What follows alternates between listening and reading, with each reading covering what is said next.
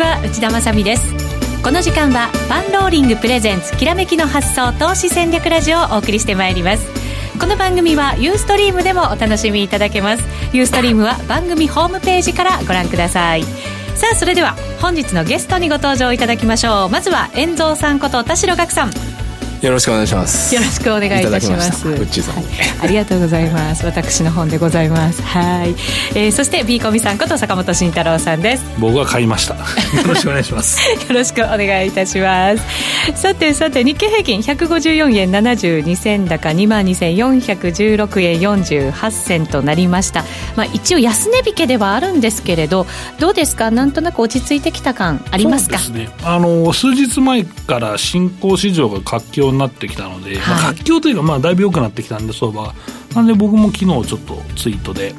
まあ大型株も小型株もまあ上がっていい正月になるかもしれないねっていう話をちょっとしたんですけど。あそうですか。どっちもいい感じでお正月を迎えられそう、うん、それ最高ですねだからそうすると指数が上がると小型までついてきてみんな儲かるみたいないいですよね。底上げガッとしてくる感じですもんね、うん、なりますか、うん、なりたいですね。なりたい。希望も入ってますけどね。遠藤さんドル円112円。50銭台。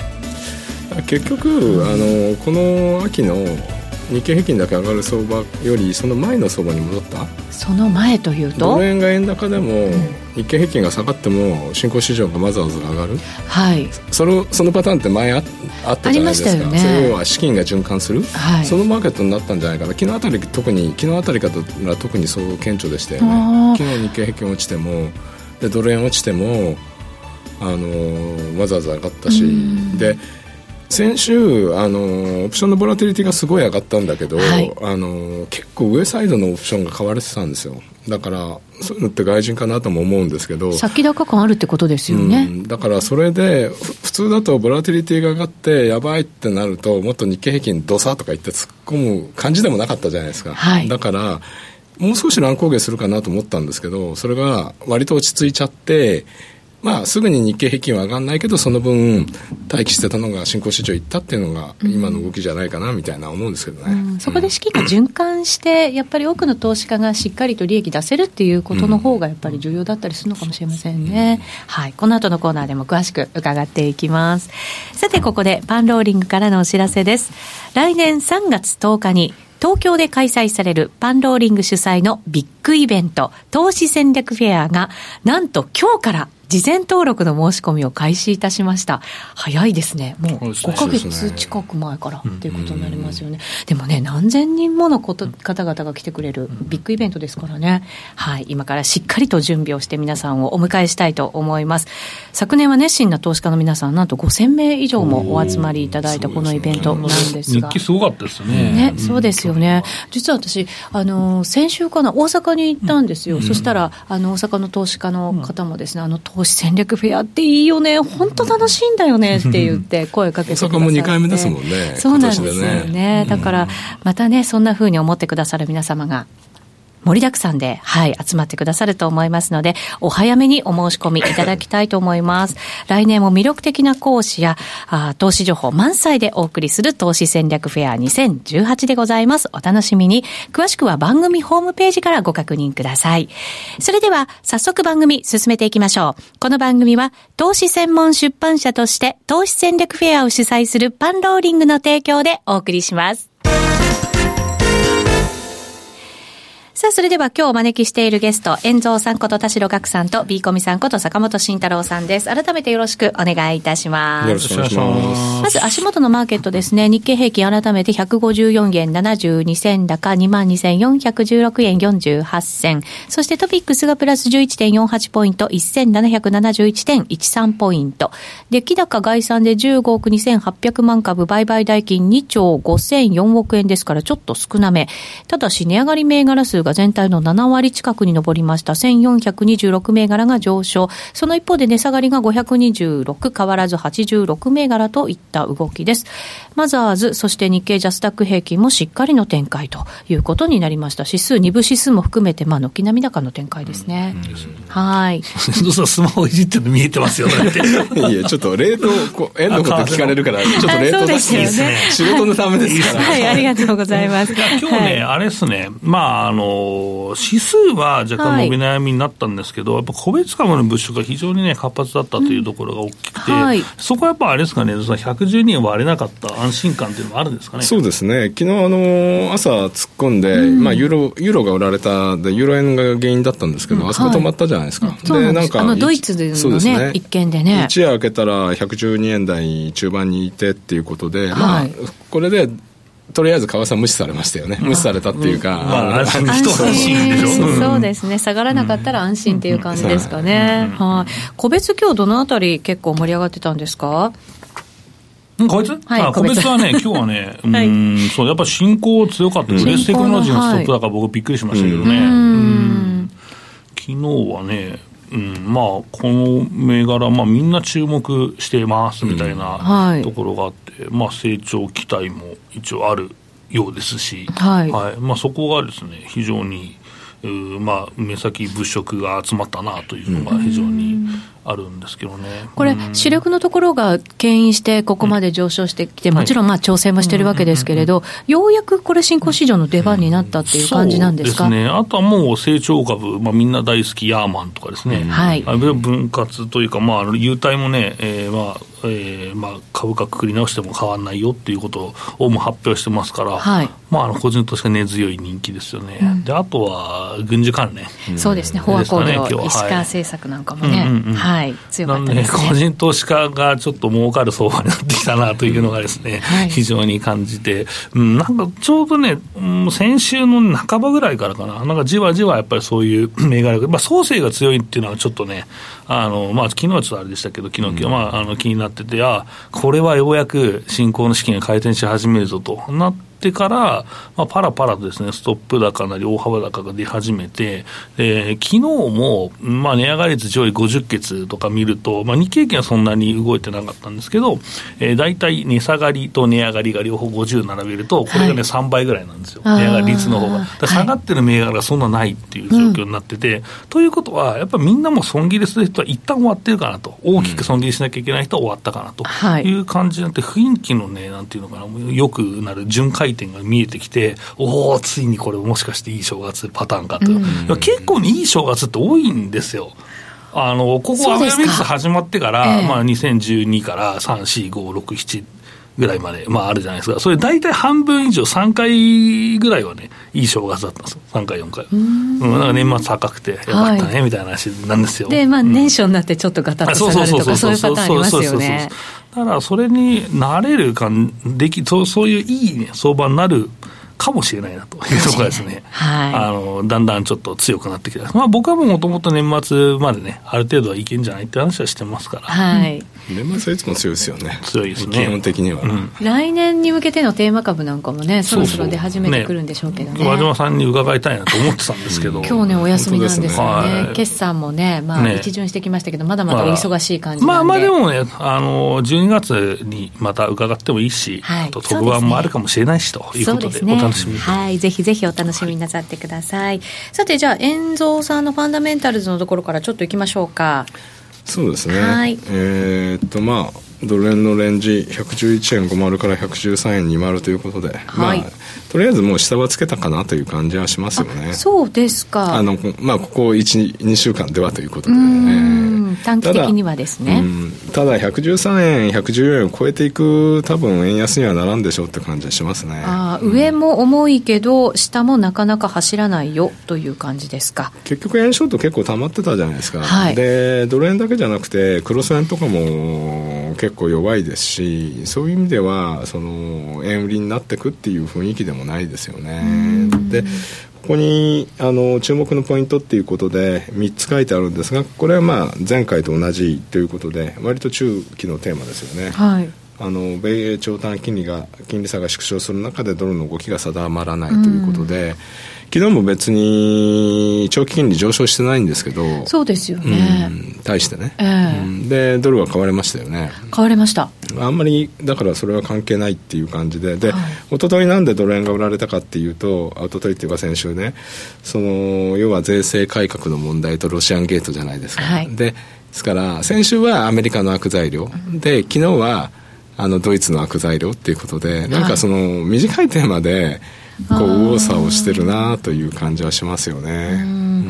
本来だったらでももうちょっと長めに注目すべき問題でもないんですか、いやただ、このテーマ自体は、えー、あのずっとあの言われてることじゃないですか。あの金利上がんないねインフレ上がんないね、みたいな。でトランプ税制どうなるのかなみたいなのはこうずっともう23か月言われてる話なんで、はい、まあ、ちょっとそれに為替市場は飽きてきちゃってるところはありますよね、うん、新しい注目材料が出てこないとなかなか動きははっきりしないっていう感じですかね。次もし何か出てくるとするとどういうニュースなんですか？でやっぱり政治的なことだと思うんですよね。政治ですか、うん、だから経済自体が今すぐそんなに悪くなるっていう今状況じゃないですじゃないですか、ね、アメリカもヨーロッパも、はい、もちろんまあ日本も、ね、3局はすごくいいですよね、はい、だからこのあの景気がいきなり悪くなるってことは考えづらいと思うんですね、そうすると何がっていうとやっぱりあの一つ忘れてたことにアメリカの利上げ局面っていうのは、これ必ず教科書通りなんですけど、新興市場から金が抜かれるっていうのは、はい、まあ絶対なんですよ。あの、過去の経験則から言えば。で、実際それってアメリカが利上げをする2年ぐらい前とか、また新興市場やばいんじゃないとか言われてたんだけど、はい、世界株高でそれはスルーみたいな感じだったんですけど、ここに来て、あの新興市場ちょっとまずい通貨とか、はい、まずい国とか出てきてますじゃないですか、はい、でサウジで特にここ、ね、まあ、今日はここカットしましたけどサウジの,、あの運用額って半端ないじゃないですか、はい、あのサウジ通貨省とかって言ったら100兆円とかいうあれででもともと去年なんで売られたかって言ったら中東が原油安でアセット取り崩すんで怒涛の売りだったわけでしょ？はいそうでしたね。でまあなんかまたあのこの年末年始またサウジかよみたいな感じになったと、まあ、そこら辺はちょっときな臭いところありますよね、うん、確かにそうですね、もし売りが出てくるとすると、また膨大な売りを覚悟しなきゃいけない、うん、ただ来、来年、サウジアラムコの上場じゃないですか、そうなんですよ、ね、そんなにマーケット荒らして大丈夫みたいなのはありますよね。荒らしたくないですよね、だから高いままで、高値で上場したいよね、やっぱり。そうそうなると、まあまあ、そんなに懸念は今すぐしなくてもいいのかなっていう感じなんですかね。でもそこら辺のやっぱり新興市場の動きがちょっと心配ですよね、うん、そこからあの引き金になる。であとドイツ、これ、選挙になりそうなんで、はい、そうするとちょっとまたユーロ売り復活かなみたいな感じになって、ちょっとヨーロッパはね、選挙的にも落ち着いてきてた感じが今年はしたので、はい、ね、安心感あったんですけど、ね、こんなことになるんだと思って。そうですね、えー、まあ、そしかも一番ねあの、経済強いドイツなんで。そうなんですよね。うんこれはユーロの重しになりますか、しばらく。うんとね、すごい直近でいうと、この1.17が抜けるかどうかなんですよね、今日明日の話をすれば。あ下にドルドルで、はい、うん、だからいあのー1.2から突っ込んで1.15台行って、うん、1.16から1.17です。結構2週間ぐらいやってたじゃないですか、はい、で1.17ぶち抜けたんで今ちょっとやっぱりそこがサポートになってますよね、うん、そうですね、うん、すぐ下に行くっていう感じじゃないですけどね。そうなんですよね、えー、でユーロ円はなんか131134のレンジなんで、はい、まあ、ここ抜けられるかどうかっていう感じなんですけど、ドル円に関して言うとやっぱり今日今日のニューヨークまで112円のオプションが20億ドルぐらいあるんで、多分、はい、今日のニューヨークカットまでは動けないと思うんですね。動けない、うん、はい。で、ただ113円台は、やれやれ売りが多分出てくるんで、はい、あのやっぱりちょっと重いんで、やっぱり112、113とかなっちゃうんじゃないかなと思うんですね。で逆に言うとそれでいてくれれば株にとっては悪くないし、まあ、で、ね、少々の多分円高になっても111円とか割れてこない限り新興市場は強いじゃないですか、はい、おそらくあの円高時で今の雰囲気だと円高時で軽い円高だと多分まずまず買われると思うんで、うんそその流れだったらいいんじゃないの？だから111円50から113円の間だったら、はい、株にはグッドみたいな 感じ。なるほど、それを期待してこのレンジを選んだわけではないですよね。いやそれもある。それもある。だからこれは株の人に注意しておいてほしいんだけどちょっと111円切れたらちょっとさすがにあの雰囲気悪くなるから。111円ミドルぐらいって結構なんか重要なねね。止まってたポイントですよね、ここ切るとやっぱりちょっとなんとなく下行きたがりますかね。行きたがりますよね。だからまあそうでも、それでもまあ110円とかだったらね、まだあの日銀短観の、あの、その、大企業製造業のレートより上なんで、はい、まあ、まあまあ、そんなに騒ぐレベルではないんですけど、うん、そうですね、あの企業業績もね、期待感高まってたんで、それぐらいの水準だったら、まあ、業績にはそれほど大きな影響ないって考えておけばいいですよね。ね。まあ、みんなね、あのそのまんま為替のレートが、まあ、決算に跳ねるって、まあ、当たり前跳ねるんですけど、うん、今ってもう、11月、12月になろうとしてるわけですよ。ですね。で、始まってからもう9か月ぐらい経とうとしてるわけですよ。うん、だからもうね、レートって決まってるんですね、ほとんどね。で、かつ、為替予約してる人もいるかもしれないから、もう今年はもうこれでっていう。だから今年はもう多分このままいっても、まあ、あの少なくとも、まあ、為替の評価益が出るかなと、まあ、持ってるとかは評価益出るし、うん、でまあ、想定為替レートよりは上振れてるから、その分の特別益が出る予定だしと、うん、とまあまあ、当然、その2級もありましたけどね、そういうのは結構、あっても据え置いてる会社もありましたからね、うん、そうですね。113円、114円台の滞空時間、結構長かったじゃないですか、っていうか、何度もやってるから、そこで売れてるはずなんですよ、そうすると、そうかそうか企業もね、輸出は絶対にあの5円ぐらいは、うまいとこで5円ぐらい、下手なとこでも2、3円は、あの、下駄履いてるから、はい、為替の、あまあ、あの、益が出るはずなんですよ。なるほど、うん、そうなんです。そういう意味でもやっぱり安心感というかね、業績にはね、あとは EPS もね、1500円とかそうなんですよね。ちょっと驚いちゃいましたけど。まあ、僕もここまで来るとは、期末でこのレベルかなと思ってたんですけど、はい、早かったですね。早かったですね。で、2級の段階でそうなっちゃって、今年の予想がそうなってるってこと、まだ情報修正しないとこたくさんありますから、だから。そうすると割安感まだまだ出てくるかもしれない終わってみればっていう、だからそれがベースに来期の業績見るわけだから、やっぱり来期の業績もいいよねっていう話。に、まあ、為替がね、このぐらいで止まってたら、まあ、10%増はさすがに今年伸びすぎてるからないと思うんですけど、はい、でもかなり高水準だよねってなるから、やっぱりまあ、そこを起点に PR を計算するようになるわけですから、うん、そうですね、もう全然ね、そんな押したって、いや、まだこれ、PR13 倍、4倍台みたいな話になっちゃうと、うね、いや、そこを締め買いだろうってなりますよね、海外となんか比較したら、全然ね、やっぱりね、割安感、際立っちゃいますからね。そういう意味でも、だから、下げづらい相場になってるっていうね、ことなのかもしれませんね。はい、金曜日の空中戦で2万2000円割ったじゃないですか、はい、海外で、まあ、木曜日か。であの時本当だったらもっとオプションボラが吹き上がって、やべえってなるはずなんだけど、全然オプションのボラティリティ上がってこなかったんですよ。だから意外に、やっぱりこっち、こっちが見てたんじじゃないかなっていう。ねおしめ買いした人いたのかなって、でも、はい、短かったっすね、あのね、そう、一瞬で、で終わっちゃって、あの現物ではないわけじゃないですか、まあすね、2万1800円とか。はい、だからえー、さて期待も込めましてじゃあドル円のレンジ改めて111円50銭から113円20銭で頂戴いたしました。ありがとうございます。さあそれではビーコミさん個別いきましょうか、はい、個別はですね、はい、まあいつも通りねそんなに変えなくていいよね、はい、っていうこのもうねいいポジションがじゃない、えポートフォリオがポートフォリオが、ね、あるから、はい、これ変えちゃうとね、うん、なんかねあの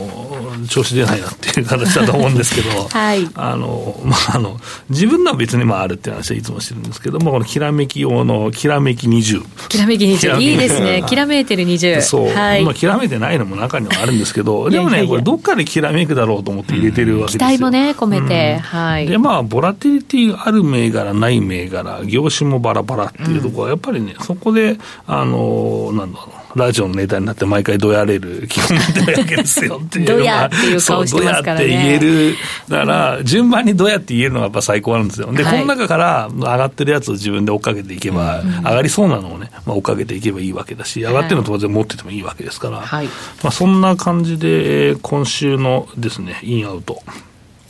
いきましょう。はい。まずはインからいきましょう。そうですね。インはですね、9624の頂戴を入れようかなと思ってまして。はい。9624頂戴です。やっぱちょっとね、まあ、決算、まあ、戻っちゃったんですけど、まあ、入れて、その番組前にね。で、やっぱりまあ、決算時期なんで、やっぱり決算の銘柄を入れるべきだろうというところで、はい、えー、決算だと、まあ、これ僕、金曜の番組でも、やっぱりそのトレードのアイディアとして、あの、決算が良くて、で、期待が高すぎて、はげちゃったやつの戻り、戻このサインが出たら、まあ、あっちの番組は短期なんで、まあ、あのついていけばいいんじゃないって感じで、かなり高パフォーマンス出てるんですけど、はい、まああのまあ、長大もね、えー、決算はまあよくて、で、まあ、この、まあ、橋作ってる感じで、まあ、建設土木やってるところなんですけど、えー、まあ基本的に、えー、受注残がね、積み上がってれば、もう間違いないんですよ。まあ、よっぽどのことはないけど、はい、まあ、特損出したとか、まあ、あるかもしれないですけど、まあ、あんまないですけど、まあ、その受注残の積み上がりが、やっぱり注目点なんですよ。今、積み上がってるまあ、一応積み上がってるのは確認できてるんで、はい、で、ただこれは、えっと、9月決算なんで、今期業績を出すじゃないですか、予想。はい、まあ、それがいまいち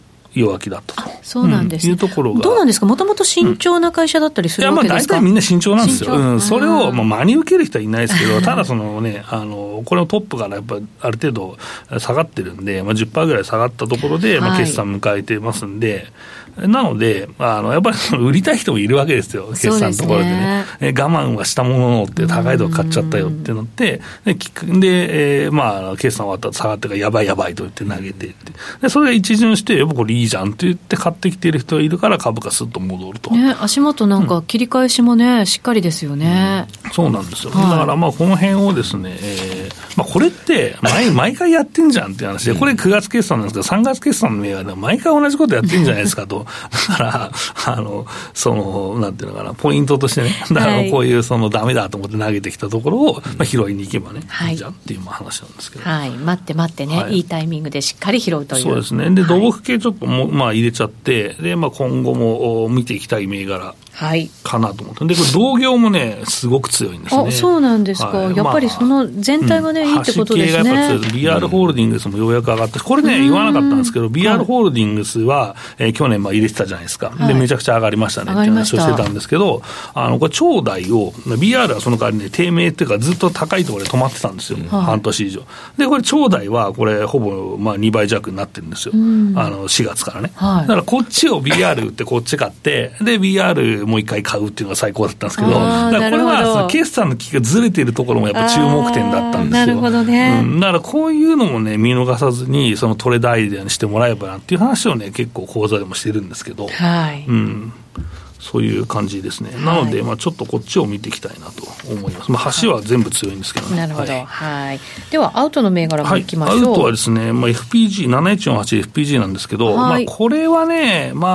あ、あの、アイディアとしてはね、どっかで空売りしたいなっていう話をしてたんですけど、株が動かないんですよね。でまあこれ理由はまあ前のね、アーカイブを見ていただければいいかなと思うんですけど、やっぱりその事業がその一つのね、まあ航空機リースをまあ裏付けとした節税商品に、まあ、偏ってる部分があるので、はい、まあ、これがもし封じられちゃった場合はね、厳しいことになるから、まあ、それをそのそれでアイデアにして、えー、業績すごくいいからたくさん買ってる信用買いがはげてくるところを空売りしましょうっていうのが、まあ、あのポイントでずっと言ってたんですけど、なかなか空売りするタイミングがないんですよね。そうですね、うん、株価、本当しっかりですもんね。そうです。だからまあここは一旦外して、200に入れて監視しましょうとい。うところですかね。で信用改ざんもそんなにね、今、売り算も積み改ざんも積み上がってないので、はい、だからまあここはあちょっと外しとこうかなと、値動きがないから外すっていうのも当然、えー、バスケットのそれ入れ替えにはあるということですね。そうですよね全体相場での中でね、やっぱり動きがいいところがあれば、そっちを注目するべきでもね、うん、そうなんですよ、ね、でもやっぱうちも通貨選ぶときは、やっぱり動いてる通貨に行きたいなっていうのがあるじゃないですか。そうですね、一番その効率的にね、利益取れるものがいいですよね。で、本当にいつも行こうとして、いや、危ねえからやめとこうっていう感じでしょ、どうせ。やっぱりやっぱり。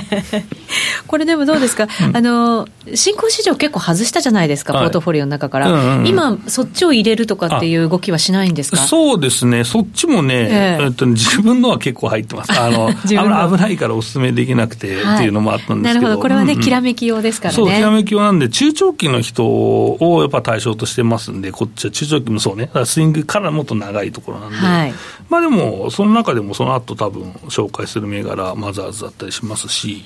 うん、そうですね、入ってる銘柄はそれなりに頑張ってますよ、なるほど、はい、わかりました、はい、じゃあ、その他もいきましょうか。はい、いっちゃいます、時間大丈夫まだもうちょっと大丈夫ですね。はい、まあ、さっきの、まあ、マザーズって話で、中村長光なんですけど、はい、6166か、これも春ぐらいに、まあ、和島さんも入ってる時にね、あそうです。盛り上がりましたよね。業績大丈夫かって、こんな大風呂敷広げて大丈夫かって 話をしてて、はい、で同業のやっぱここで大きい朝日ダイヤがすごい弱気だったっていう話だったじゃないですか。でここはああの朝日大は後から情報修正っていうか、その業績見直してきて、えー、この中村長官もしっかり業績を出してきたっていうのが見えてですね、もうこれすいませんでしたっていう話なんですけど、まあ謝りたいなと思ってたっていうことなんですけど、どはい、まあでも実際株価見てたのが事実だし、うん、まあそこのね、えー、転換っていうのはやっぱり、まあ、朝日ダイヤもね、業績をしっかり、えー、強気にしてきたというところで、まあ乗ってもよかったのかなという話ですね。うん、ね。でも疑ってみるのもやっぱりね、重要だったりしますよね。ホルダーの方は絶対行くよと思ってる方もね、いたかなと思うんですけど、でもやっぱ過去に一回ね、ドカってでっかいのをやってると、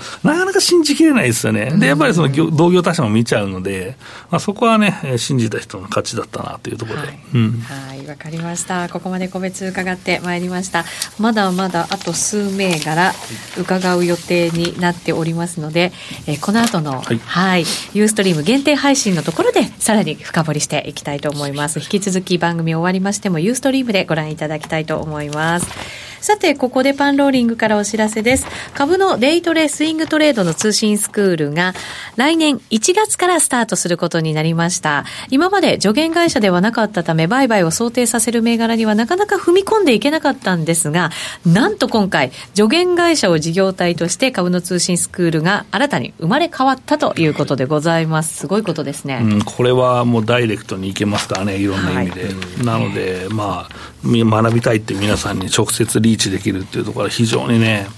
えー、楽しみですね。本当そうですね、うん、今まで、ね、本当に価値ある情報もいろいろ教えていただきながら皆さん学習してきましたけれども、うん、さらに踏み込んだところで、ね、銘柄の話もまたできるっていうのって武器になりますね。うんはい、ですね。やっぱテクニックの部分によってた部分あったんですけどそこはもう銘柄の話もしっかりね、